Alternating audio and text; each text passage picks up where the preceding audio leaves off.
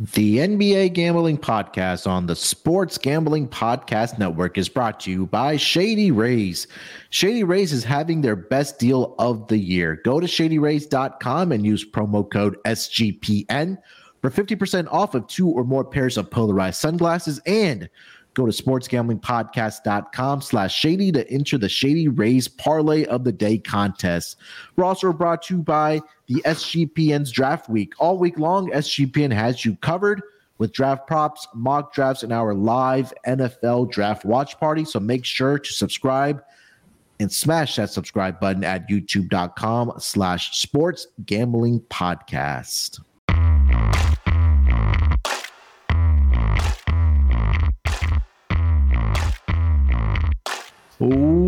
Welcome, everyone, to the NBA Gambling Podcast, part of the Sports Gambling Podcast Network. It is Wednesday, April 26th, currently 12.05 on the East Coast. Not your usual voice here on the Wednesday pod. Filling in for the villain here today. But joining me as usual to help me break it down here for the NBA playoffs. Four game schedule on the uh, four games on the schedule here tonight in the NBA playoffs.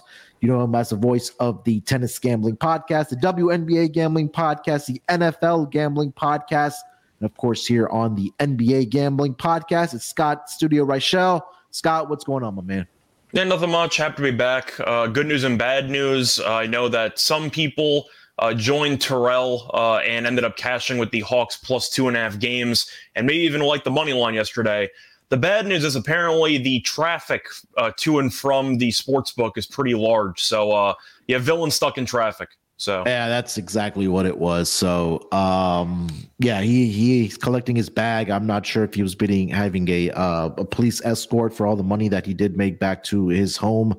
Um, but Terrell will be back later. The, the, hel- the helicopter needed some repairs, so we had to drive, and you know, a lot yeah. of traffic. So yeah, so um, yeah, we need to make sure that he got home safe and sound. But I'll, I'll fill in for him today. I'll, I'll, do my best and, and tout the Atlanta Hawks. Uh, but yeah, Scott, let's dive right into it, man. Last night, Hawks go into Boston. Um, we talked about three games or three teams that had the opportunity to close out their series last night.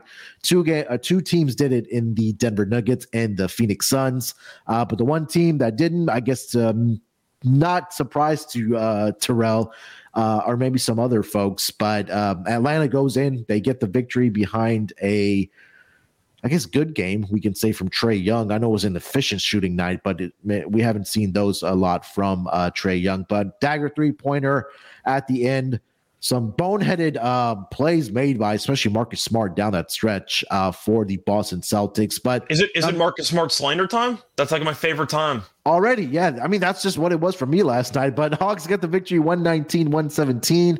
Game six now shifts back to Atlanta and a little bit of life here for the Atlanta Hawks. Plus, they get DeJounte Murray back, who's having a fantastic series so far for the Hawks. But Scott, takeaways at least from the Boston game last night, man.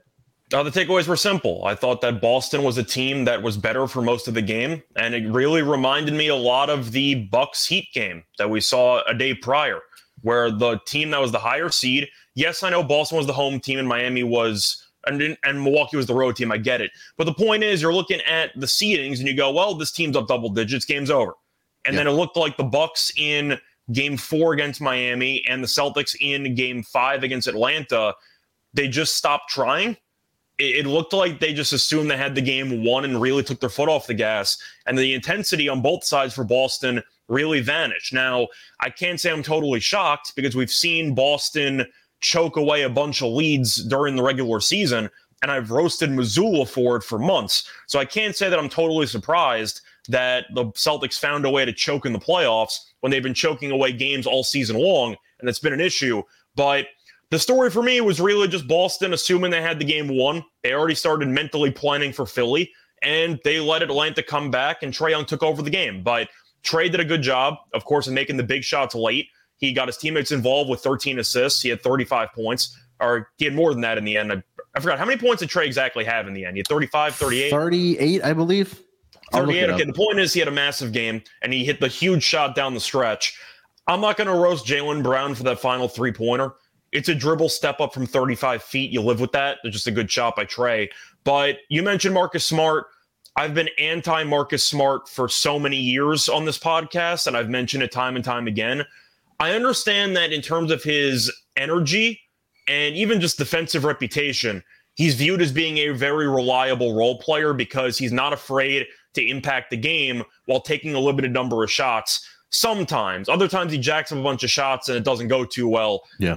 I just am not a fan of Marcus Smart. I've said it for a while. I don't think he deserved Defensive Player of the Year last year, but you're looking at his overall, I can't even say basketball IQ because he has some good moments there.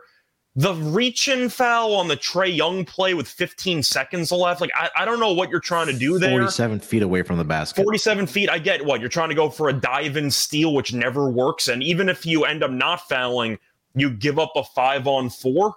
Yeah. Like to to go the other way. I don't I don't really understand what Marcus Smart's thinking half the time.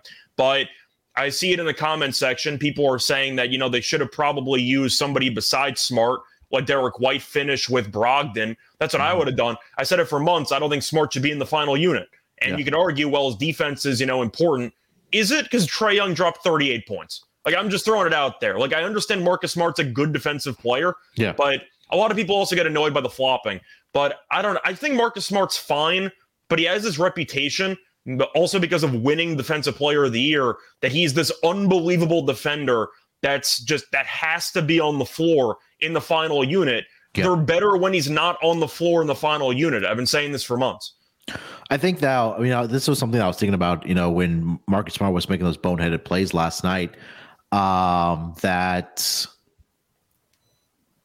how does this team look with Malcolm Brogdon as a starting point guard uh, for this team without Marcus Smart on this team anymore. It's not even starting, and, just fin- final five, ten minutes of the game.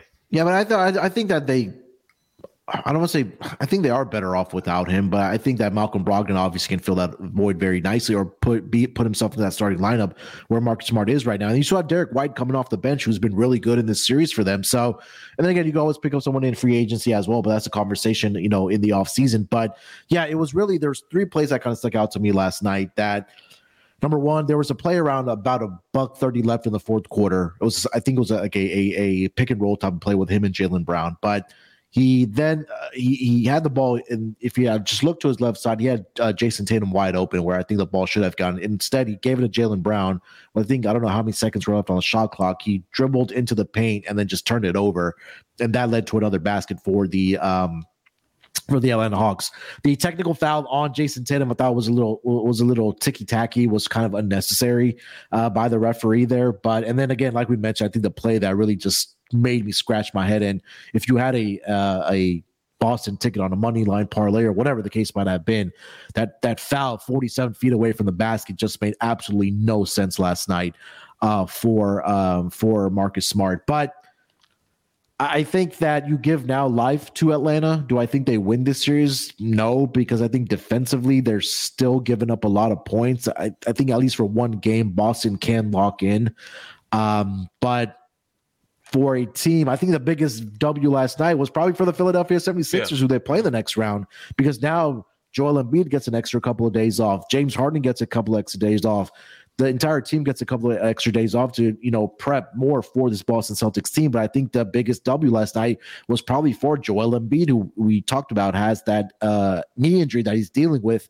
It just gives him more rest and, and more time to recover uh, before they have to maybe face Boston, but we'll see if if they can pull it off. But um, yeah, I mean that was the main takeaways from me last night, at least from the Boston game. Did you have anything else? Yeah, I feel like even though I'm I'm roasted uh, Marcus Smart for some of the plays he made down the stretch, and he was a team low minus 12 in 27 minutes. I know plus minus can be a little bit of a misleading stat, but for reference, he was a minus 12, and the second lowest on the team was minus one, and that was Hauser who played 14 minutes. So he was the least effective player based on plus minus by double digits uh, sorry, uh, Tatum was minus nine. I take it back. Uh, but he was the least uh, valuable player in terms of plus minus last night, and he played 11 less minutes than Tatum, which is going to segue me into the other person I got to roast for the sake of this uh, game for Boston. It's not all going to fall on Marcus Smart. I got to roast Tatum. It's a home closeout game. He can't score 19 points. You're the best player on the team. You can't score 19 points. You can't go one for 10 from three. I know he had eight assists and eight rebounds, which you know are fine, but you're going to play 38 minutes. You can't go eight for 21 and a one for 10 from three in a closeout game. So I got to call Tatum out for that. And I also want to give flowers to John Collins, who was mm-hmm. atrocious for every game in the series except for last night. He had 22 points, uh, nine for 18 from the floor, four for nine from three. Wanted to give him a shout out for playing well. So I wanted to give Collins a shout out, but it was mostly uh, also criticizing Tatum, who, for the quote unquote alpha on a team, he's had a lot of really bad playoff games. And I feel yeah. like I got to bring it up because one for 10 from three on your home floor, 19 points as a borderline MVP candidate. I got to call you out for that because that's a spot where the superstar of the team needs to step up and at least have 25. Yeah. Yeah, and it just had a bad shooting night, right? If he had to hit two more three pointers, we may be having a different conversation about. Well, if he hits one more, they win the game. Yeah, so. one more, they hit the game. So if he hits two more, you know, uh, he gets into that 25 range. And, you know, we'll be having a different conversation this morning about, you know, Boston advancing to play Philly. But now, you know, I think he will bounce back. But um, Jaylen Brown, I think, compensated enough for him to. Oh, Brown was great. I'm just yeah, saying, yeah, 35 last night, but yeah, he just has to be better. Um, all right, uh, Scott. Before we you know, briefly touch on the last two games of the night, let me tell everyone about the Shady Rays uh, Parlay of the Day contest being held on the Sports Gambling Podcast Network. We're running a special Parlay of the Day contest for people who've brought their shades from shadyrays.com using promo code SGPN. Each day of the NFL draft, the Sports Gambling Podcast will release a Shady Rays Parlay of the Day. If the parlay hits, um, the if the parlay cashes, I'm sorry, will be awarded to one lucky listener. Go to sportsgamblingpodcast.com slash shady to get started to get to start getting shady. You, you okay over there, man? Dude, I think I need to talk to Sean about these ad reads. Uh, we're also brought to you by Shady Rays. Let me tell you guys about Shady Rays. Our friends at Shady Rays have you covered from the sun to the slopes with premium polarized shades, customizable snow goggles, and much more. Shady Rays is an independent sunglasses company that offers a world class product that's just as good as any expensive pair that we've ever worn. They have durable frames and extremely clear optics for outdoor adventures. That's not all. Shady Rays offers the most insane protection in all of eyewear. Every pair of sunglasses is backed by the lost and broken replacements. If you lose or break your pair, even on day one, they told us they will send you a brand new pair for free, no questions asked. Wear Shady Rays with confidence because they have your back long after your purchase. With Shady Rays, you can look good and feel good. To date, they have donated over 20 million meals to fight hunger with Feeding America. If you don't love them, exchange it for a new pair or return them for free within 30 days. There's no risk when you shop with Shady Rays. Their team always has your back. So, exclusively for our listeners only, Shady Rays is giving out their best deal of the year. Go to shadyrays.com and use promo code SGPN for 50% off of two or more pairs of polarized sunglasses. Try for yourself the shades rated five stars by over 200,000 people.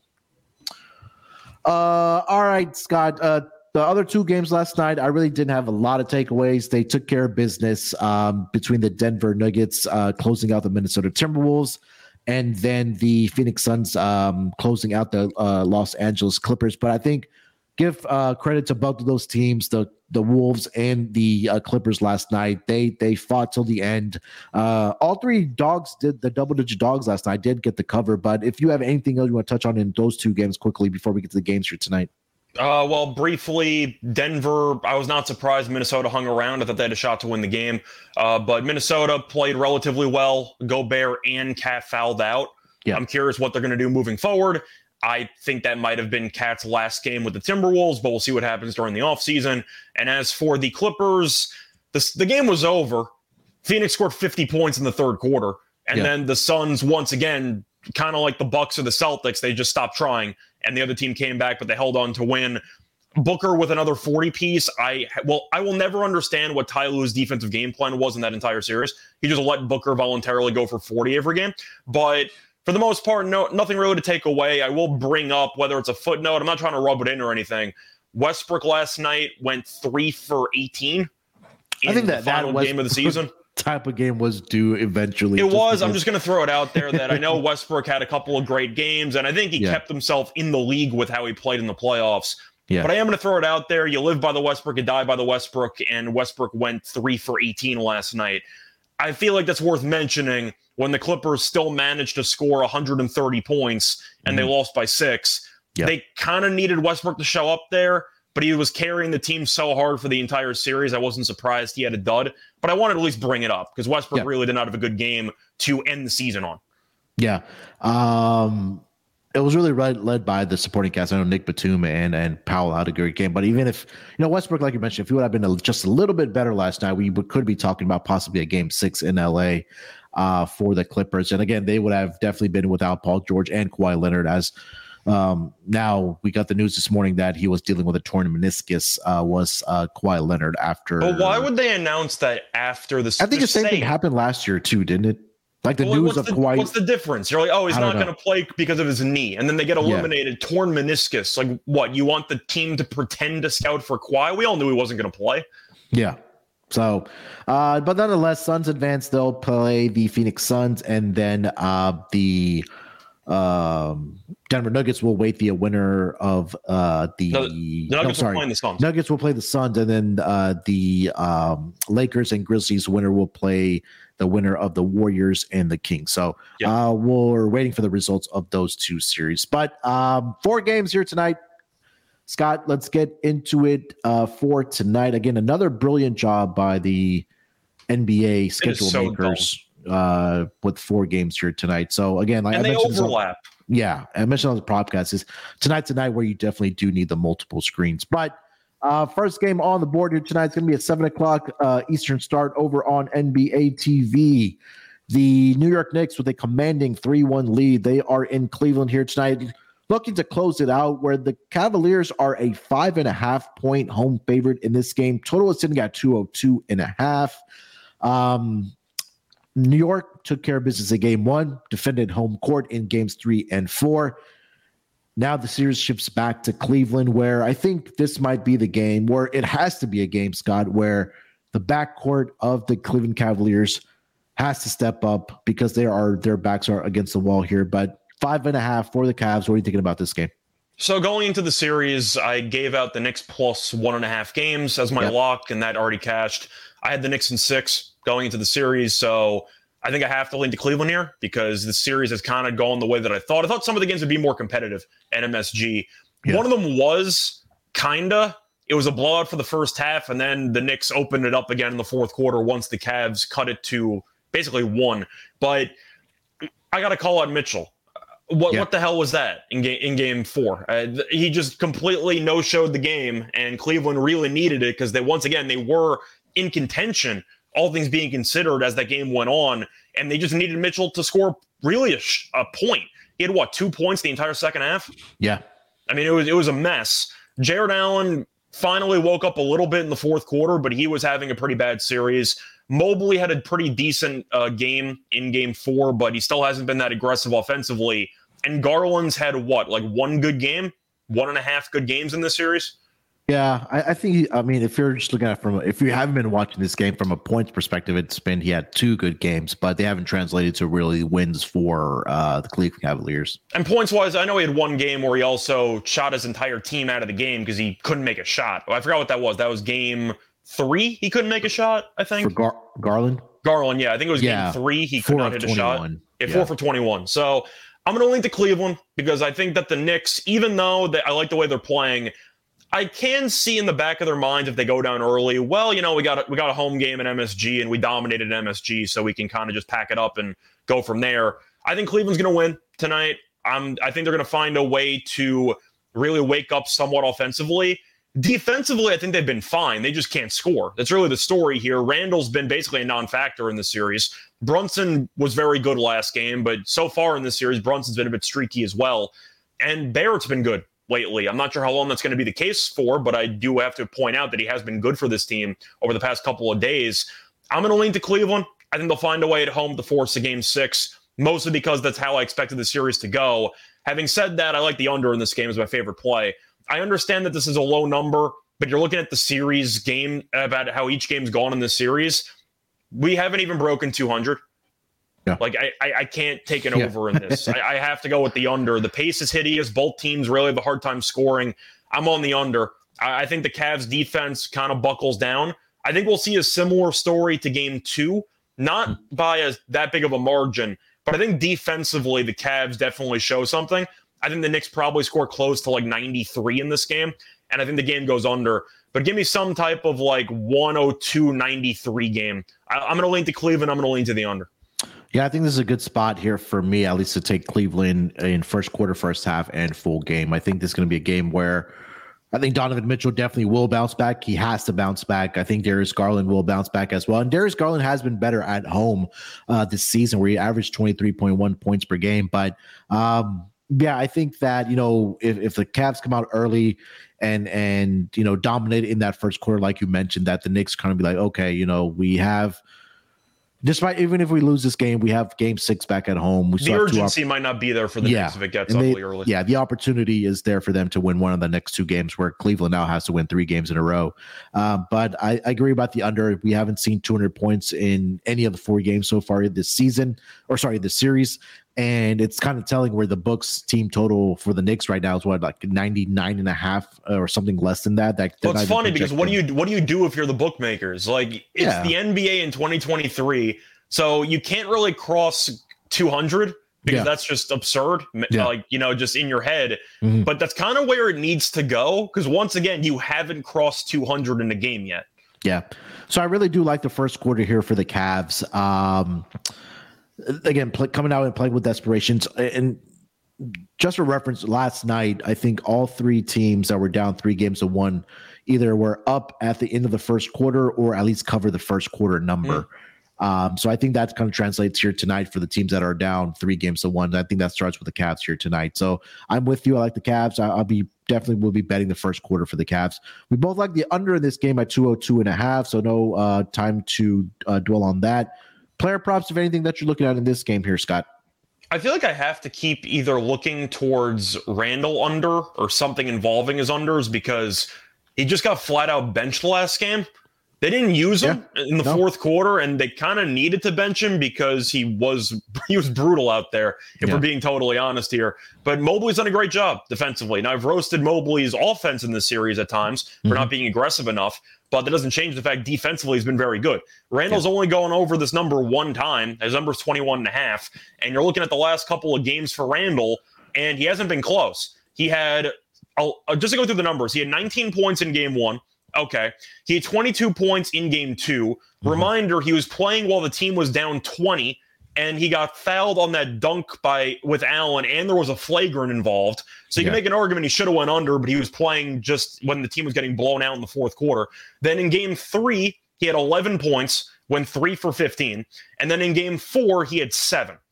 And he got benched in the fourth quarter. So I'm going to go with Randle mm-hmm. under because Mobley's done a great job defensively. We've seen this with Randle in his playoff career. He ha- he puts up good numbers in the regular season. This year he was an all-star basically, but in the mm-hmm. playoffs, his style of play isn't that effective. That's how I'd put it. And Cleveland's done a good job defending him this series. I got to go with Randle under. Now you can make an argument he'll be extra motivated and pumped up after getting benched, and maybe he'll have a prove it game. I'll believe it when I see it. He's gone over one time and once again, it was pretty fluky circumstances in game two to even get the 22 in the first place. I'm going to go with the under because I think that the Knicks realized in game four, Brunson can be the guy that carries us because the Cavs can't guard him. And I think yeah. Randle might take a back seat whether he wants to or not. So I'm going to lean to Randle under 21 and a half. Yeah, I know Chris um, on the propcast liked the PRA under for uh, Julius Randle here tonight for pretty much all the reasons that you just mentioned there. That defensively, Evan Mobley and both Jarrett Allen have been really good in the interior. Um, and it's also the fact that maybe still dealing with an ankle injury. Maybe you know um, that's still bothering him. But I think we uh, I think we talked about it on the pod on Monday that we got to give Tom Thibodeau credit for benching Julius Randle because he wasn't good. To. Yeah, and sticking with the five guys that in in Game Four that got the job done for the New York Knicks. So um, it, maybe it's just a bad matchup for him, but I could definitely get behind that as well. Um, I think the popular play probably will be Donovan Mitchell here tonight because they are going to obviously need him to step up here tonight. Um, but I really didn't have any player props that I did like in this game. Maybe if we want to look at Darius Garland on his points prop, uh, 21 and a half. He does average about 23 per game at home this season. And I think the first couple of games here, um, game one, he had 17, bounce back with 32 in game two at home. And then the last game, like we talked about in New York, he had 23. So um, maybe a Garland prop, but I really didn't have anything as far as player props in this game. Anything else for this game, uh, Scott? I thought about maybe Jarrett Allen unders, either for points or rebounds. But if I think Cleveland's going to win, and he did have a decent fourth quarter, so maybe that'll kind of carry into game 5 mm-hmm. I was leaning to Allen unders, but then, you know, the fourth quarter happens. I'm going to stay away there. I'd lean Brunson over, but that's mostly because I'm leaning to Randle under, and somebody's yeah. going to have to score on this team. Mm-hmm. I like Josh Hart props. Uh, we know how good he is, but when Randle got benched, Hart really stepped up, whether it involved the rebounding or even just shooting. I think Hart's going to have a pretty decent game, but it's pretty tricky when the total's this low and you think Cleveland's going to win. It's tough to really get behind Knicks overs, at least yeah. for points. So I feel like I'm going to lean more to rebounds and just expect another rock fight between these teams. But I do think at the end of the day, my favorite probably Randle under because on one hand he could step up after getting benched. On the yeah. other hand, we've seen Randle kind of have these meant uh, these outbursts, I should say, either on the court or maybe just internally would it shock me if he just looks extremely annoyed out there and maybe disinterested? No. So I'm, I'm going to lean to the under on Randle. I think uh, if you want to bet any type of overs in this series, you probably you want to look at like steals and blocks, like defensive props uh, in this game. Anything that because, involves ugly basketball, just take yeah, that. Yeah. Uh, all right, before we move on to the next game of the evening, let me tell everyone about Underdog Fantasy. We're brought to you by Underdog Fantasy. The NBA and NHL playoffs are here, and what better way to get down on some player prop parlays than over at Underdog Fantasy? Besides daily NHL, NBA, and MLB games, they've also already got NFL best ball drafts with a guaranteed half a million in prizes. Head over to underdogfantasy.com and use promo code SGPN for a 100% deposit bonus of up to $100. That's underdogfantasy.com, promo code SGPN. And part of SGPN's draft week coverage, SGPN is holding a free NFL draft props contest exclusively for members of our Discord. It's a completely free to, uh, contest to enter and join. And the winner gets $250 in cash and a $50 SGPN gift card. Just go to sportsgamblingpodcast.com slash discord and go to the NFL channel for the sign up link. All right, Scott, next game on the board. Let's go over to Milwaukee, who are down three games to one. They are hosting the Miami Heat at home uh, in game five here, where they're currently sitting as a 11 and a half point favorite. Uh, total is currently sitting at 220. Um, we saw uh, Giannis return in game four for the Milwaukee Bucks, but Jimmy Butler's, like we already talked about, 56 point performance uh, got the Miami Heat to a three games to one lead here. Now the number one seed has their backs against the wall here, Scott. Um, 11 and a half points here. A bit too many, or do you think this is a smash spot for the Bucks to just take care of business against Miami? based on what we've seen in this series, it seems like it's too many, but I also think that it's a bit trappy.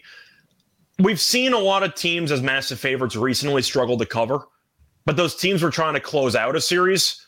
They're trying to stay alive in this case. I I, I think I'm going to lean to Milwaukee. Uh, I, I don't feel great about it, to be honest, but I do think Giannis has a massive game. I think Giannis goes for maybe 40 points here. Like, I think Giannis goes off uh, for the spot.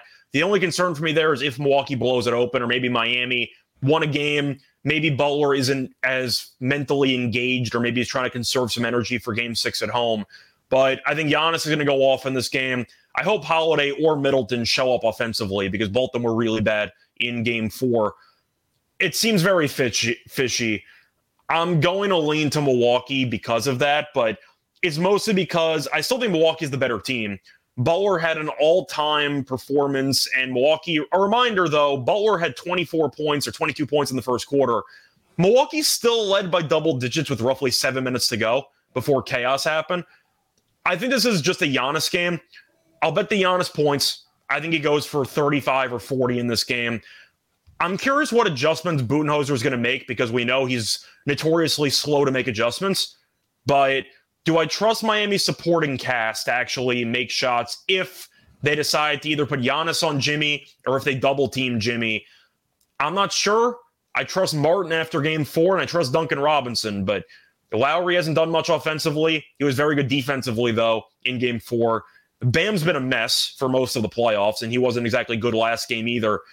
I think for the trap line alone, and just based on Milwaukee being in must win territory at home, I think they win this game comfortably. I'm going to lean to Milwaukee. Will I have money on it? Probably not. I think I'd rather take Giannis points instead of actually just taking the spread. But I'm going to lean to Milwaukee because I think this line does kind of tell you that that Milwaukee's going to be fully engaged, no nonsense, and they're going to bury this team that they're better than in terms of talent. I'm going to lean to Milwaukee. Um. Yeah, I, I think the full game number is I mean, very it's, sketchy. It's, it's very it is, and and I like Milwaukee again early uh, whether it's first quarter or first half. And, you know, we talked about it yesterday where, you know, the team's down three games to one. They came out uh, playing well in that first quarter. And Milwaukee did the same thing in game four, despite them losing. They covered that first quarter with Giannis coming back and playing with that desperation. I think I, I'm going to go back to that same well here. First quarter in Milwaukee. I talked about it with Cleveland if you want to play first quarter or first half for Milwaukee, I, I, think this is where you know they just come out and play good basketball, lock in defensively. And like you mentioned, Scott, it'll be interesting to see what the defensive game plan is going to be for the Milwaukee Bucks against Jimmy Butler here tonight after he dropped 56 against them in game four. But you know, with a team that is the number one seed, um, everyone is relatively healthy, quote unquote, with the, the injury to Giannis. Um, and Giannis, you know, he looked like he ran out of gas in that fourth quarter. And I, I think that, you know, one of our listeners on the propcast pointed out that, um, and Chris uh, mentioned this as well, that he didn't do a post game interview after game four. He was getting IVs because, you know, he was just, he was gassed in that fourth quarter. So I think that the, uh, again, Bucks come out early and often here. I like them in the first quarter if you want to take their first quarter team total over as well. Um, I think that this should be a bounce back game for Jrue Holiday. I know he was defending uh, Jimmy Butler. When he was he trying roasted. to defend Jimmy. Yeah, Butler, and again, yeah. yeah, we, we talked about this as well. That it was just uh, an incredible game for Jimmy Butler. But I think that he bounces back here tonight. Um, I think it's just going to have to be a team effort here tonight for the Milwaukee Bucks. I think you can't just rely on Giannis here tonight. I think Brook Lopez dropped 36 in game four. I don't expect him to drop another 36, but you'll get contributions from him. Uh, Jrue Holiday, like I mentioned, should uh, bounce back. The one guy I'm looking for is Khris Middleton. He's going to have to have a great game here tonight as well to extend the series back to Miami. So, um, full game, all lean with the Bucks as well. Am I going to bet it like you mentioned? No, but I am definitely putting money down on the first quarter for the Milwaukee Bucks here tonight on the spread and on the um, on their team total to go over in the first quarter. Uh, total sitting at 220. We've seen, I think, every game go over this number, if I'm not mistaken here, Scott. But what are your thoughts on that? So we've had uh, no games have gone under this number. Right. Game three landed exactly 220. Right. So I'm going to lean over. I guess the argument is Miami's going to be exhausted and, you know, maybe they'll just no show the game offensively. But I have to lean to the over because Miami, it seems like their recipe for beating Milwaukee is to play fast at least they've decided we can't score in the half court based on the regular season, so we have to play faster, and it's worked. And you mentioned that Giannis had to get some IVs after the game. So the point is, it seems like the pace has taken something out of Giannis, who also missed some time. So they rushed him back, played 30 minutes and change, and he had to run up and down the court the entire game. It's not easy on the body. I'm going to link to the over because Miami's played fast. It's worked for them. And I do think Milwaukee's been getting good looks in, you know, the, with the one man fast break of Giannis and with the rest of the team. I think they'll make more shots at home. I'm going to lean to the over, though. Like, if Milwaukee came out here and scored 130 points in a must win game, would you be totally shocked? No. No. So I'm going to lean to the over. And I think that you're going to end up seeing a lot of points scored in this game. Until I see a game going on go under, I'm not going to pick the under. Give me the over. Yeah, I mean, if you just take a look at the the final scores and the team that has won the game has scored at least 119 points in each of the four games. So uh, Miami 119 in game four, 121 in game three. Milwaukee scored 138 when they won in game two, and then uh, Miami scored 130 in game one. So, yeah, I think there's a possibility where Milwaukee comes out and scores 120 plus. 100. I mean, they have the uh, more than they're more than capable of getting to that 130 point mark. We saw Giannis not play and they scored 138 points. Like yeah, they're very capable just, of scoring yeah, a bunch of points. Yeah. Uh, all right, player props in this game here, Scott. Uh, and what do you do like?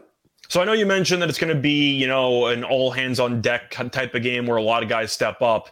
I still like Giannis over, either for okay. PRA or points. just because you can get contributions from your teammates doesn't mean that Giannis is going to be forced to rely on his teammates. I think Giannis buries him early. I, Giannis first quarter points, first half points, if he can get that. I know first quarter points exist. I really just don't think Miami can guard him. And Giannis, once again, first came back from injury, had a 26 point triple double. Now he was not very good in the for, in the fourth quarter. Just full yeah. disclosure, he was not very yeah. good there. But for three quarters, Miami had no answers. They just had Jimmy Butler, who was able to match him blow for blow and then some. I like Giannis over. I saw it at like 29 and a half points. I think he goes for 30 and change, maybe 40 in a must win game. It wouldn't surprise me if he goes off. But I like Giannis over. Uh, looking at other props here, I find the Jimmy Butler line fascinating mm-hmm. at 29 and a half. Does Milwaukee double him? Like, do we, we have, have do, first of all, do we give Budenholzer faith in making any adjustments? I mean, after dropping 56 on your head, you you have to make some type of adjustment. Because normally I would pivot to Butler assists because I'd assume they'd be double teaming him every possession, but Budenholzer is notoriously stubborn, and I'm not sure if they're going to do that. Yeah. So I, I, don't really know what to do with Butler there uh, because once again, Budenholzer doesn't make many changes. I do think though what you will see is less minutes for Max Strus, which is a very you know random name drop there. But I like the under for Strus points. It's at nine and a half. He's played less minutes in each game as the series yep. has gone on. Played mm-hmm. 38 minutes in game one, 31 minutes in game two, 23 minutes in game three. I think he only played 17 minutes in game four. He only attempted yeah. one shot in game four. Yeah. His number's nine and a half. And you're looking at Miami supporting cast and who stepped up in game four. Martin was great in the fourth quarter of that game. He's got to play more minutes. Lowry was amazing defensively in the fourth quarter. He's got to play more minutes. And Duncan Robinson shooting what, 80% from three in the series? Uh, Robinson man. can't miss. Yeah. He's shooting like 75% from three in the series. I don't know what Strus's role is on this team in this series when Martin can basically do everything that he does and he plays good defense, and you have a couple other options. But it's not a coincidence in my eyes that he's played less minutes in game three and game four. And Miami won both of those games. I think Strus mm-hmm. is the odd man out. So I'm going to go with Strus under nine and a half. Once again, he attempted one shot, one in the entire game four. His yeah. number's nine and a half. I'm going to lean to the under on Strus points. I took Kevin Love under eight and a half points. Um, he had one good game, which was that first game where they were Mm-hmm. making every three point shot where they just kind of came out and punched Milwaukee in the mouth. We had 18 points, but since then it's been four, six, and six. And 95% of his shots are coming from beyond the three point line. And if you take a look in games three and four, two of six from three point land, two of five from three point land. So he's good for about two threes per game, but asking him to get eight and a half, especially with the number of minutes that he does play, it's around 22 minutes per game. He only played 11 minutes in game two where it was a blowout situation for the Milwaukee Bucks. But I, I think that he's more out there to draw those charges and try to rebound the basketball. And um, he'll get, you know, he'll get the three point attempts, but I, he hasn't been knocking them down, at a consistent basis. Uh, so I like the under. Giannis, I do like the rebounds and assists to go over. Um, the points one is where I, and I kind of dug into this and I took this as my best bet on the under for Giannis points, and I'm ready to wear the dunce cap and and you know be a clown if he score comes out and scores 40 tonight. But historically, against Miami, he hasn't had to score a lot of points or he hasn't been able to score a lot of points. So they, just, they defend him in a way to encourage him to pass the ball to his team. Yeah. So in 32 regular season career games, he's only gone over 30 he scored 31 or point 31 or more points three times and then in 10 postseason matchups against miami he scored 31 or more points just one time. So i, I think that if Giannis is going to have an imprint on this game it'll probably be rebounds and assists but uh, would i be surprised if he does go out and score 34 35 points here tonight? I look like an idiot yeah, I'm ready to wear that dunce cap, but I think the numbers were were too heavy, uh, or the trends and the stats just kind of favored the under for Giannis on his points at least. But I th- do think that he does have a big uh, RNA game here, so rebounds and assists, I, I can definitely back the over for him. I think I'm going to lean to Adebayo under as well. Uh, okay. I know his shooting numbers have not been good this season. Whether Giannis dishes the ball out to teammates or not, he's still constantly getting down into the like into the painted area. And Adebayo is probably going to get into foul trouble in this game at some point. Not mm-hmm. to mention the fact that his touch has completely abandoned him from outside of a layup at this point. Even on dunks, we saw Lopez block a couple of close shots for him last game. I'm leaning Adebayo under. Uh, offensively, once again, Butler carried this team. Adebayo was okay, I guess, in game four, but he wasn't that great in terms of efficiency. Adebayo's numbers in that game, he was six for 16 for 15 points. I'm going to link to the under on Adebayo. I just think that Giannis, whether he scores or not, will be aggressive. And a lot of the points can come down to free throw shooting. And we know that Giannis is not a good free throw shooter at all. He only had four free throws, though, in game four. I could see him having like double digits in this game. So I like Adebayo under here.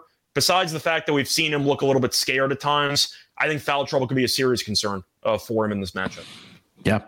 Uh, all right, let's get to the next game. And um, I completely messed up the schedule here because it's the Lakers and the Grizzlies. They'll overlap are, anyway. It doesn't. It doesn't. Yeah. Whatever. So it's still gonna be a 7:30 Eastern start. This one's gonna be on TNT. Uh, Lakers and Memphis in Memphis here tonight, where the Lakers have a commanding three games to one lead over the Memphis Grizzlies. Now the series shifts back to Memphis. Currently seeing this line at minus four, minus four and a half. Again, definitely shop around for the best number. Uh, but currently on DraftKings at minus four. Uh, total is at 222 for this game here, Scott.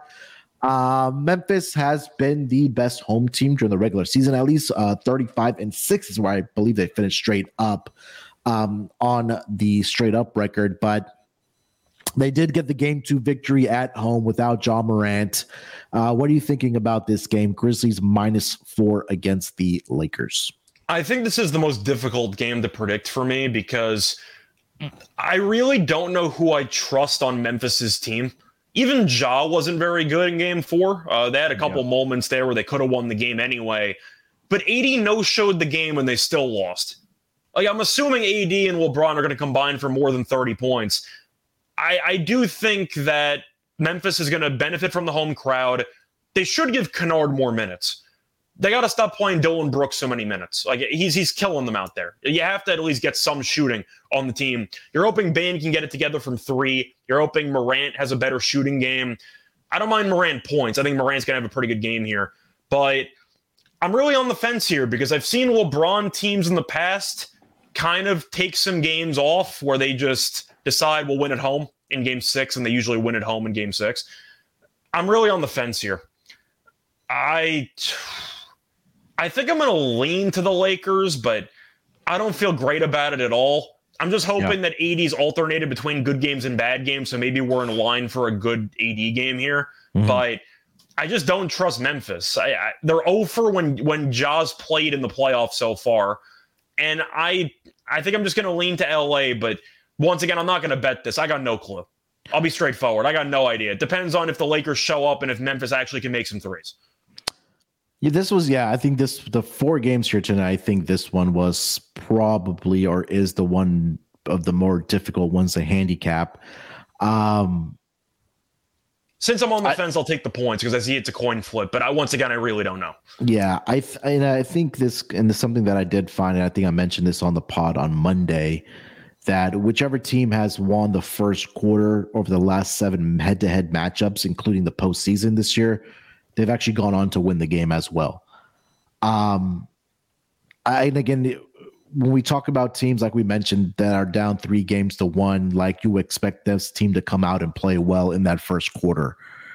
Um, so I'll, I'll I'm gonna again another game, and it's, but I'm gonna go back to Memphis in the first quarter here as well. Um, I think that they do come out behind the crowd and, and, do play well. And again, a lot of it depends on Anthony Davis, like you mentioned. I don't know, if, again, maybe another injury that he is dealing with because he saw him grabbing his hip now after he took a couple falls. Um, but I think that obvious, another not obvious, but another thing that has been is that they really haven't needed AD to come out and score 27 points and grab 15 rebounds every That's single night. That's the scary part, though, because that could be on the horizon.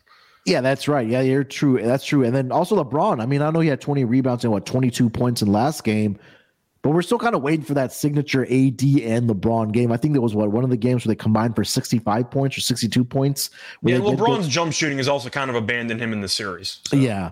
And but uh, again, you got to give credit to the guys that have stepped up uh, outside of that. I know D'Lo has some clutch three point shots in, in game four. Austin Reaves has been one of the more consistent guys as well. Schroeder off the bench has been good as well. Uh, Rui Hachimura has been great as well. So you haven't had to rely on AD and LeBron just yet. Um, I'll lean with Memphis here. I'll go with Memphis minus the four. I think the Lakers can close this out in game six on their home floor. Um, I think they'll the the Grizzlies will come out and play with some desperation. Obviously, you know, now being down three games to one. Uh, would I be surprised if the Lakers win here tonight? No. Um, I just think they are the better team right now. Um, but I, I would definitely be playing Memphis in the first quarter. I mean, all all any team that are down three games to one right now, I'm playing the first quarter. Um, and I think this is going to be another game where I am going to be on that first quarter here. So first quarter for me, lean with Memphis full game as well. Total is at 222 here. Uh, Scott, which way are you leaning, if anything, you like on the total? I'm going with the under. Uh, Memphis had game uh, four potentially in their grasp, and they kind of let it all. They let them off the hook, but it was a low scoring game. It just went to overtime, so it looks yeah. more high scoring than it was. Mm-hmm. I'm on the under. Uh, we've seen the series be played at a relatively slow pace. The Lakers won it in the half court because they know Memphis's half court offense is really not great. It's been an issue yeah. for Memphis all season long, and they're the they're at their best when Ja can get out in the open floor and get some fast break opportunities. The Lakers should really continue trying to slow the pace down and basically say to themselves, "We have LeBron and AD. You have Ja we'll take our chances in the half court. I love the under. I think the under is my favorite play in this game. I just don't know why the Lakers would really partake in an up tempo game when that would only benefit Memphis. I'm on the under. Yeah, I think that we only saw what one game or two games that did technically go over the total if it wasn't game one was the only one that went over in regulation. Yeah, and so I think this will be one of those grinded out type of games where it's like you know one 10 106 something in that neighborhood that it does fall under this total here. So i expect the defense to be up for both teams here tonight as well. Um, and the pace really does have slowed down in the second half especially in that fourth quarter like we've talked about. Um, so under for me as well i do see that 222 and a half right now. Uh get over to some player props in this game here scott. Anything that you do like? Uh, I feel like leaning Dillon Brooks under is probably a safe choice for most games. At what point do they cut his like minutes? 10 threes? At what points do they cut? Do they cut his minutes? I don't know what he's giving them out there. I don't know either, man. You can argue really defense, but even defensively, has he given them much this series? I I, I don't really know. Mm, no, he hasn't. I, yeah, I was gonna say so. I'll probably lean to Brooks unders. I like Ja overs. If Memphis is gonna go down, they got to go down swinging, and that starts with pretty much it ends with Ja. To be honest, like they need Ja to pretty much go for thirty. Uh, I don't want to say he's a triple double candidate tonight, but maybe. We saw though the last uh, game that he went off in, he scored 20 plus straight points for the team. It was basically in garbage time, but still. Yeah. I'm gonna go with Ja over. I think he's in line for a pretty good game here. He needs to bounce back after what happened in game four. I think Ja's a candidate for 30, maybe 35. Uh, so I would lean to his overs. Besides that, AD blocks once again. I'm yeah. not going to go against it. He blocks every shot in the series. Yeah. Uh, but for the most part, and that's basically it. I'm trying to think of what else I want to lean to. I don't really have much else. Uh, Vanderbilt steals and blocks. I mean, that's kind of a standard play at this point. But yeah, what that cash for you in like three minutes? Yeah, it was like three minutes. It's still at one and a half here tonight as well for uh, What's the juice on that? I think it was like minus 105 if I wasn't mistaken. It has adjusted. I was 115 last game, but it's at minus 105 now. And he played 15. Play he, he, scored 15 points. So they should give him minutes because yeah. he was actually effective in limited action in game four. I wouldn't yeah. mind Vanderbilt over for for steals and blocks too, but for Memphis, you really have to guess on which supporting guy steps up. I'm assuming Ja's going to play well, so I'll give him out. Bane's three pointer has not worked out pretty much since game one, and you're waiting around for somebody else to hit shots. Do you hope Kennard plays more minutes to go with him? Maybe, but it comes down to what Jenkins thinks the team needs and how they're going to adjust the rotations. But once again, playing Brooks this many minutes in this series isn't going to cut it. Yeah. Um, Bane last game did score 36, but that was off of 29 shot attempts that he, he had. Went he went three for 12 from three, yeah, though. from three. Point. Yeah. Seven to seven from the free throw line, but um, definitely going to be on Vanderbilt over one and a half steals and blocks. You already mentioned um, AD. If you want to get on his blocks, it's at three and a half at plus 115. Or if you want to take his steals and blocks at four and a half, that's at minus 130, though. But he's cashed uh, in all four games so far on that steals and blocks uh, combined prop uh, so far in this series. So, um, yeah, if we're expecting this to be a, a slower pace game or more defensive game, you probably want to look at some rebounding props or steals and blocks props. Um, LeBron over nine and a half rebounds is worth a look as well. He's been in double digit rebounds in uh, three out of four games. The one game that he fell short Uh, he only had nine rebounds, and he's averaging 13 for the series so far. So um, I'm going to be on LeBron over nine and a half rebounds as well. He's coming off a game where he did have 20 rebounds, but um, prior to that, game one, he had 11. Game two, he had 12. And game three, like I mentioned, he only finished up with nine. Fell short by the hook, but um, yeah, that's where I'm kind of at with player props. Anything else for this game? Maybe Tillman. I think he's actually been good for them in this series. Like I'm trying to think of what Memphis's best lineup has been. I think Tillman's been on the floor. I mean, we saw him have a double double with 20 points a couple games ago. So yeah. I, I, do think Tillman is a guy that kind of needs to be on the floor because you have to find somebody in terms of at least bodies to stop AD or at least try to contain him and LeBron on the boards. LeBron rebounds is also kind of a safe choice. He had 20 plus rebounds last game. But yeah. I think Tillman has to see the floor because he's been very good for them. He's a good energy guy. He also occasionally gets some offense run through him on dribble mm-hmm. handoffs, etc. I'd probably consider him for props, maybe PRA for Tillman. I wouldn't mind, but he's been one of their better players, or at least most consistent players in the series. Yeah, his rebounding prop is at sitting at eight and a half at plus 105. Um, did have double digit rebounds, like uh, Scott mentioned. Game two, 13, game three, 12, and then last game he fell short by the hook at eight, which I'm pretty sure they adjusted. But um, yeah, and he's been getting the minutes as well. His minutes have increased every single game 22, 32, 39, and then 42. Once again, for, he, he uh, played Tillman. 42 minutes. Like I know it went to overtime, but they realize he's an essential piece to whatever lineups they want to use in big in big moments. I think Tillman props might be worth something, maybe a double double. Uh, do you know what the price is on the double double by any chance? For Tillman? Yeah. Uh, let's see here. If it's anything north of like three to one, I think you kind of have to take it. Double double for Tillman plus two forty five. Okay, I mean, I can't really disagree with that price, but he's playing 40 minutes or he's playing 37 minutes with no overtime. So you can make an argument there has to be some value on that if he's going to be getting some run. Yeah. Uh, let me quickly see before we get to the last game here on FanDuel because sometimes they have better prices on the double doubles for for some of these players. Um, where we at? Lakers. Or you can do a same game parlay and parlay the points with the rebounds. Sometimes that's a better price. Too. Yeah. Let's see. Record a double double. Tillman plus two seventy. A little bit of odds on um on uh, sorry on FanDuel. And if, let me see if I can quickly build a. I'm doing it on. I'm doing it on DraftKings. Just you got it. it okay. So. Uh, I'm doing it. I think 270 is worth something though. Yeah, definitely. I mean, he, like, he's been in double digit rebounds, like we mentioned. He's getting the minutes as well. So, um, yeah, it's 260 for the same game parlay on DraftKings. Okay, and then it's plus 266 on FanDuel. So, I mean, FanDuel probably has the best odds at plus 270 without having to build it. All right. Uh, Scott, all right, last game of the night here. We have the Golden State Warriors. They are in Sacramento with a oh, this series tied two games apiece. Both teams have won on their home court. Uh, we did get the news of De'Aaron Fox a few days ago, where uh, he's dealing with a fractured tip of the finger on his shooting hand that he suffered in Game Three. Index but, finger, I think. Uh, yeah, index finger. Yeah. yeah. Um, and then yesterday we did get the news that he said, "I am going to be playing." uh, in game five. No if, ands, or buts about it. So definitely expect De'Aaron Fox to be playing in this game. But how effective he's going to be, we shall see how um, we'll find out early uh, how De'Aaron Fox looks with that with that fractured tip of the finger. But as it currently stands here, Scott Warriors are minus one and a half as a road favorite here. Total is sitting at 234 and a half. Uh, let's start with the side here, minus one and a half with the Warriors. What are you thinking? Going to the series, I said the price was absurd, uh, but I did eventually arrive at Warriors in six. Uh, I'm going to stay with that prediction. I'm going to lean to Golden State here.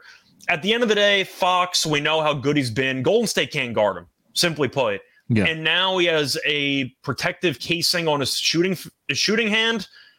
It's not a good sign. Yeah. When both home games that the Kings did win, by the way, were incredibly close. They were one possession games in the final three minutes. And the Kings blew the game open a little bit in game two after Draymond got ejected. And game one, we know, was an insane playoff game, one of the best playoff games I've seen in a while. And Curry missed the game tying three pointer at the buzzer. Yeah. I think I'm going to lean to Golden State. The concern I have is let's just say Fox plays, but doesn't play that well. Let's say Fox gives you 24 points on nine of 24 shooting compared to the 38 points or whatever he was going for. Do I really think Sacramento can withstand that and let the bench guys or the supporting cast step up? I'm not sure they can. Barnes, we saw miss the big three pointer at the end. Is that going to roll over mentally for game uh, five? I don't know. We're going to see. Huerter's been a non factor.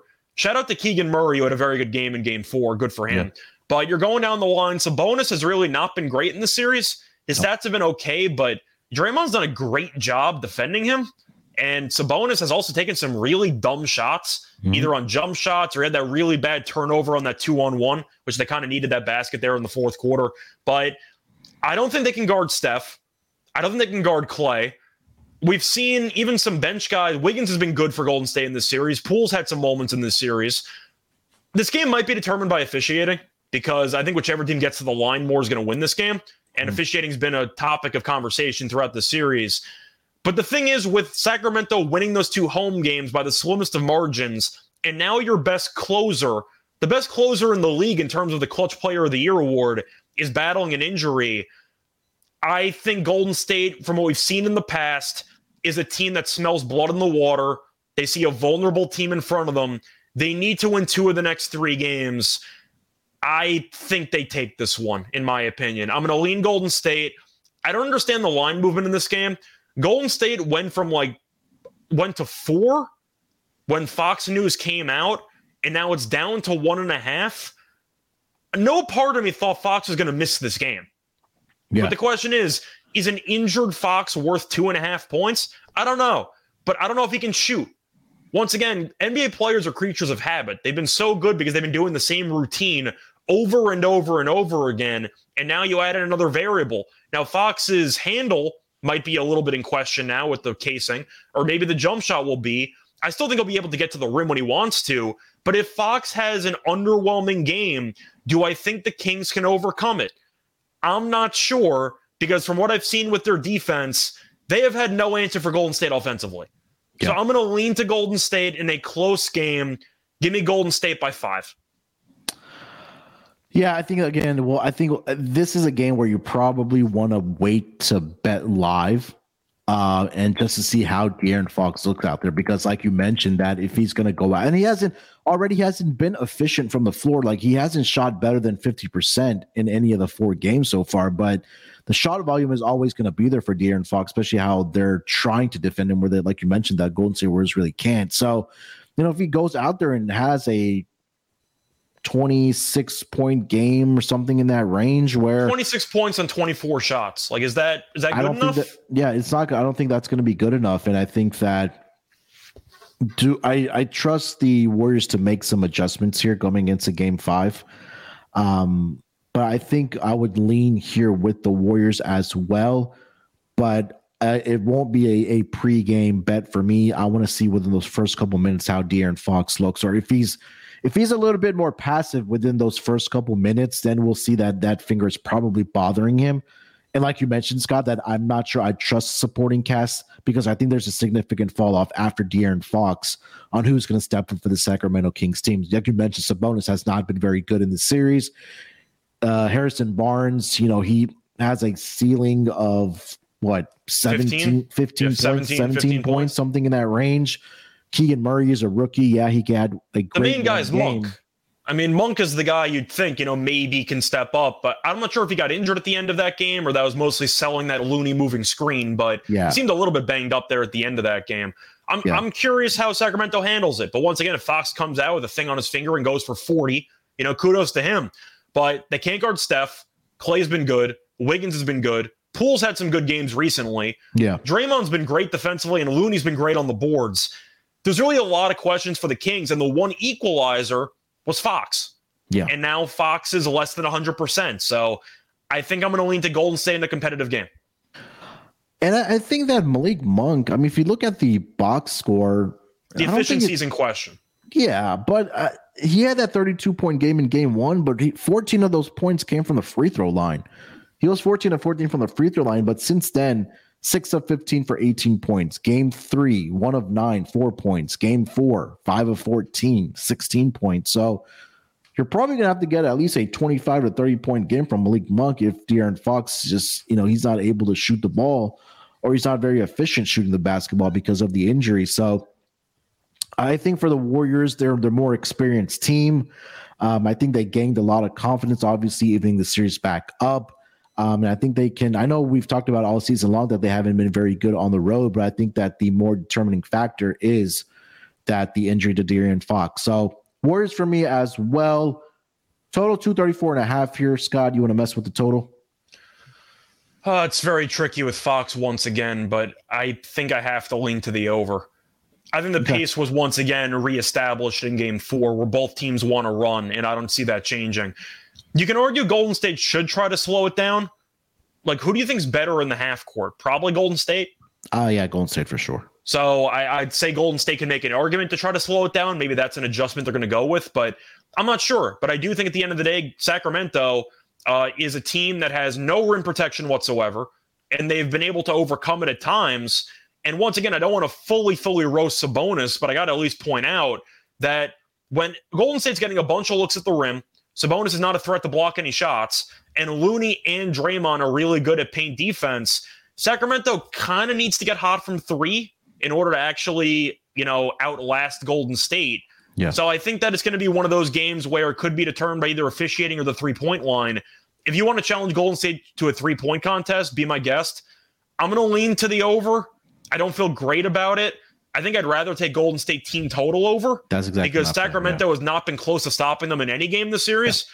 So I'm going to go with the Golden State team total over, and I'm just going to assume that Curry and Klay and Poole and Wiggins do their thing. That's the main way I'm leaning for a total. Yeah, I think that these the better play if you would play type of total here is probably Warriors team total over. Um, I think that they'll they'll shoot the ball well here tonight. And I think there's obviously more offensive power for this Golden State Warriors team. Whether even if like Steph Curry has an off night, where I don't think he will, but you know you still have Jordan Poole, you still have uh, Andrew Wiggins, uh, Klay Thompson has been good in the series as well. So I think there's more offensive options definitely for the uh, Golden State Warriors. So yeah, I do love that play. Uh, player props in this game here, Scott. What are you looking at? Well, uh, I got to stick with the Warriors' main guys, Curry, Klay. They're getting open looks on all, like all the possessions. Yeah, I know Mitchell had some moments and Curry made some crazy shots, but that comes with the territory. It's Steph Curry. I mean, it is what yeah. it is. I think Curry's going to go for 30 plus again. I think he's in line for a good game. I think that Klay is in line for a pretty good game as well. Klay threes, I'd probably lean to. The Kings are very tricky because once again, I'm not sure what to expect with Fox having the finger issue. Mm-hmm. Does he shoot less? Does he shoot more? Like, does he shoot inefficiently? I don't really know. So I think you're kind of on the fence there with the Kings. I will lean to Barnes under. Based okay. on Barnes's career, he's never been a guy to step up after a bad game. I, I don't think that Barnes is going to be that guy who misses the potential game winning shot and suddenly goes for 20. I don't see that happening. I think Barnes might check out. Once again, I watched him in North Carolina. I've watched him his entire career when it gets bad for Barnes, it gets really bad for Barnes. He's not a guy who historically bounces back. And we saw that in the finals when he was with Golden State. He was brutal down the stretch of that series. He was he missed a bunch of shots in games five, game six, and game seven. He went what, 0 for 7 from three? Yeah. Historically Something speaking, like that, yeah. historically speaking, Barnes has never been a guy to take a bad game and use it as extra fuel to have a great follow-up game. It's never been his thing. I'm going to lean to Barnes under, but I do think at the end of the day, when I'm looking at props, it's mostly going to be either like I'm trying to think like Draymond steals maybe. I love Lo- I love Looney rebounds. They can't stop yeah. Looney on the glass. Looney's been great for them in the series. Do you think Sabonis takes more responsibility offensively with Fox being injured? Because if he does, Sacramento screwed. I'm telling you that right now. Sabonis is not a good series for Sabonis. Yeah, I think that he kind of has to, right? But I don't trust Sabonis. I mean, I think that Looney and Draymond Green have done a great job um, defending him, and he has again another player that hasn't been very efficient for the um, Sacramento Kings so far in this series. I'm trying to pull up his exact numbers here. Uh, give me a second for Sabonis, but see. So he's only averaging 16.3 points per game in this series, and the shot volume eh, it's there, but I mean, he hasn't been too bad. He has 66%, 50%, 53%, but I guess it's it's been more the fact that it's been a high uh, shooting volume series for De'Aaron Fox. So do those and if he's not effective again, if he's not shooting the ball, does those shots go to Harrison Barnes? Does it go to Sabonis? Do you see Keegan Murray getting up more shots? I think that it's maybe correlated here that maybe if you want to take Sabonis over on his points, because I don't think it's a big number. Let me see if I can find it. I think the issue with Sabonis, by the way, is just some of the shots he takes aren't in the flow of the offense. He really tries to force the issue a lot when Looney yeah. and Draymond have done a great job at actually guarding the paint. And it right. feels like Sabonis just says to himself, I missed the last one. Well, I got to make this one. And then he forces up another bad shot. Yeah. But you're looking at the numbers, the shooting percentage, 48.2%. Not great for a guy that mostly shoots around the rim. He's shooting 61.1% from the free throw line. He's attempted yeah. two free throws in the last two games combined. Yeah. For a guy who's only really shooting around the rim, which is really not great. And the turnovers, averaging 3.8 turnovers per game in the series. So I got to at least point out Sabonis has to be better, and I'm not sure if he's going to be able to in the series. Yeah, uh, I agree. So Sabonis unders. Uh, look at Steph Curry overs. I mean, it's it's a little bit square, and, and maybe putting a tax on it, but I mean, they just haven't been able to stop him. Klay at 21 and a half is kind of intriguing. I think that, you know, he can have a good game here. I think I like the threes more for Klay. Yeah, he's because if he's if he scores um, 22, how many threes is Klay realistically hitting? Like four or five? It has to be like five. That's what I'm saying. So you're probably just better off taking the threes. Yeah. Let me see what that number is. I think it's around a four and a half at plus money. Quickly here. Yeah, four and a half at plus 105. Steph's at four and a half at minus 145. So all right. Anything else for this game? I like Looney assists in this game and rebounds. 20 rebounds in game in game three, 14 rebounds in game four. He's had six plus assists in each of the last two games. Now, one of them was a Draymond suspension. I'm aware of that, but still. The point is, Looney does have a lot of dribble handoff opportunities, and the fact that he's a good screener. And we know that Golden State's not afraid of using the screener as a dribble handoff guy because that's how they tend to run most of their offensive sets. And Looney's done very well with that. So I like Looney assists here. I think he's in line for a good assist game and rebound and a, game. Yeah, 15 and a half at even money. I think he's gone over this in two straight games. Rebounds Wait, have been 15 and a half. That's rebounds and assists, right? Yeah, yeah. Rebounds okay. and assists. Yeah. Uh, 14 and six in game four, and then 20 and nine in game three for on. What do you say the line was for that? 15 and a half, even money. Even money? Okay. Yeah. All right. All right, uh, so let's get over to our lock and dog here for tonight. Scott, you want to lead us off? Yeah, I think I'm going to either back your play or just flat out steal your play. I'm going to go with Milwaukee first quarter in the spot against Miami. Butler scored 20 plus points in the first quarter in game four. Milwaukee still won the first quarter by five. I feel like that's not talked about enough. Like yeah. Butler had an all-time quarter, let alone game, but in the first quarter, Milwaukee still led after the first quarter by five. Milwaukee needs to come out with a purpose in this game, and I think mm-hmm. they will. I think that's why the line is priced so high. They're just expecting Milwaukee to be fully motivated, and they're going to come out and bury this team early. For the full game, maybe we'll see them slip up a little bit. But I am going to go with Milwaukee first quarter. They've been a good first quarter team for most of the season. But to quickly pull up the number here uh, for the first quarter, uh, let me just see if I can find it. Sorry. I uh, see a four. See four flat? Give or yeah, take. four flat. Yeah. I'll take the four flat. I think Milwaukee's up by potentially 10 at the end of the first quarter. But it's a must win game for an experienced team at home. I think it's a good spot for Milwaukee to come out early, focused, and they'll kind of set the tempo and the tone. Give me Milwaukee first quarter minus four. Uh, love it. All right. Uh, what do you got for your dog? I'm going to go with Looney assists and rebounds. Uh, you okay. mentioned it at even money. I was asking for the price because I wanted to make sure I could use that as a dog. I'm going to take it. He's had 14 plus rebounds in each of the last two games. He's had six plus assists in each of the last two games. He's played 31 plus minutes in each of the last two games. He's been one of their most valuable players in this series because mm-hmm. of defensive purposes and his rebounding. And once again, the underrated uh, passing that he has in his game. Now, you don't want him to handle that much responsibility, but he has done a good job of actually getting good reads and taking good opportunities and making the most of them. I'm going to go with Looney assists and rebounds, 15 and a half and even money over because once again, he could go for 20 rebounds by himself and that's good enough to win the prop, but 15 and a half seems a little bit low at even money. I'm going to go with the over. Yeah, I think there's a better price on FanDuel right now at plus 108, if I'm not mistaken. So I'll take the plus 108. Yeah, definitely shop around, uh, get the best number uh, when it comes to these dog prices.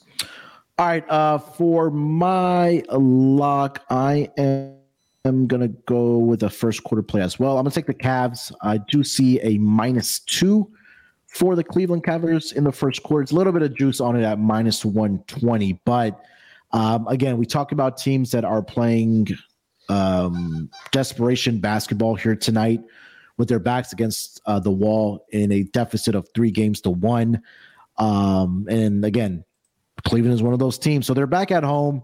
I expect, you know, Darius Garland to be better here tonight. I expect Donovan Mitchell to be a lot better here tonight as well. And in the first two, um, or sorry, I do trust this uh, Cleveland team more at home. They were one of the better. I think they were top five ATS team at home overall. But I think they get it done here. I'm going to take the first quarter, first half, and full game for the um, Cleveland Cavaliers. But for the show purposes, minus two for the Cleveland Cavaliers. Uh, for my dog, I think I am going to go with the Anthony Davis blocks prop here tonight. Uh, it is at four, uh, sorry, three and a half at plus 115. Um, I mean, I've already talked about it, how he's gone over the steals and blocks combined in every single one of those games of four and a half. Um, and he's had four or more blocks in three out of the four games here so far in this series. So I think that continues for him here tonight. Um, and again, I think he fills up the defensive stat sheet again as well. So, uh, dog Anthony Davis over three and a half blocks at plus 125. Oh, if, anyone, if anyone's curious, I, I quickly pulled up the referee report. Uh, we have no Scott Foster tonight. However, Golden State Sacramento, Tony Brothers. Oh boy. Does that uh does that mean anything to you? Uh I would have to dig into it.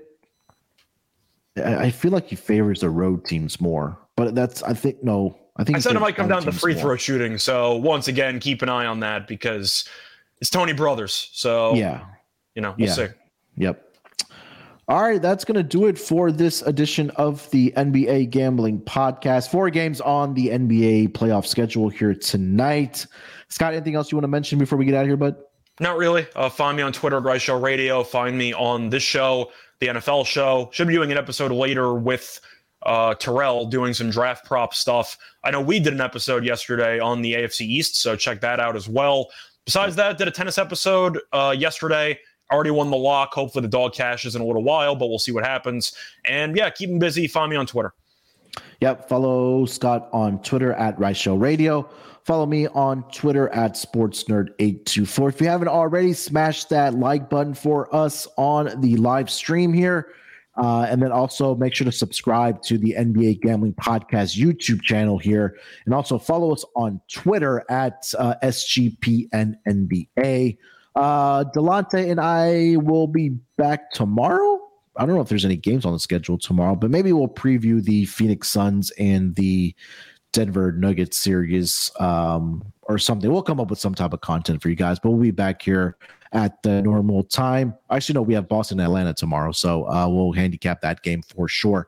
Uh, all right, guys, good luck with your bets here tonight. Let's break these books off and let it ride.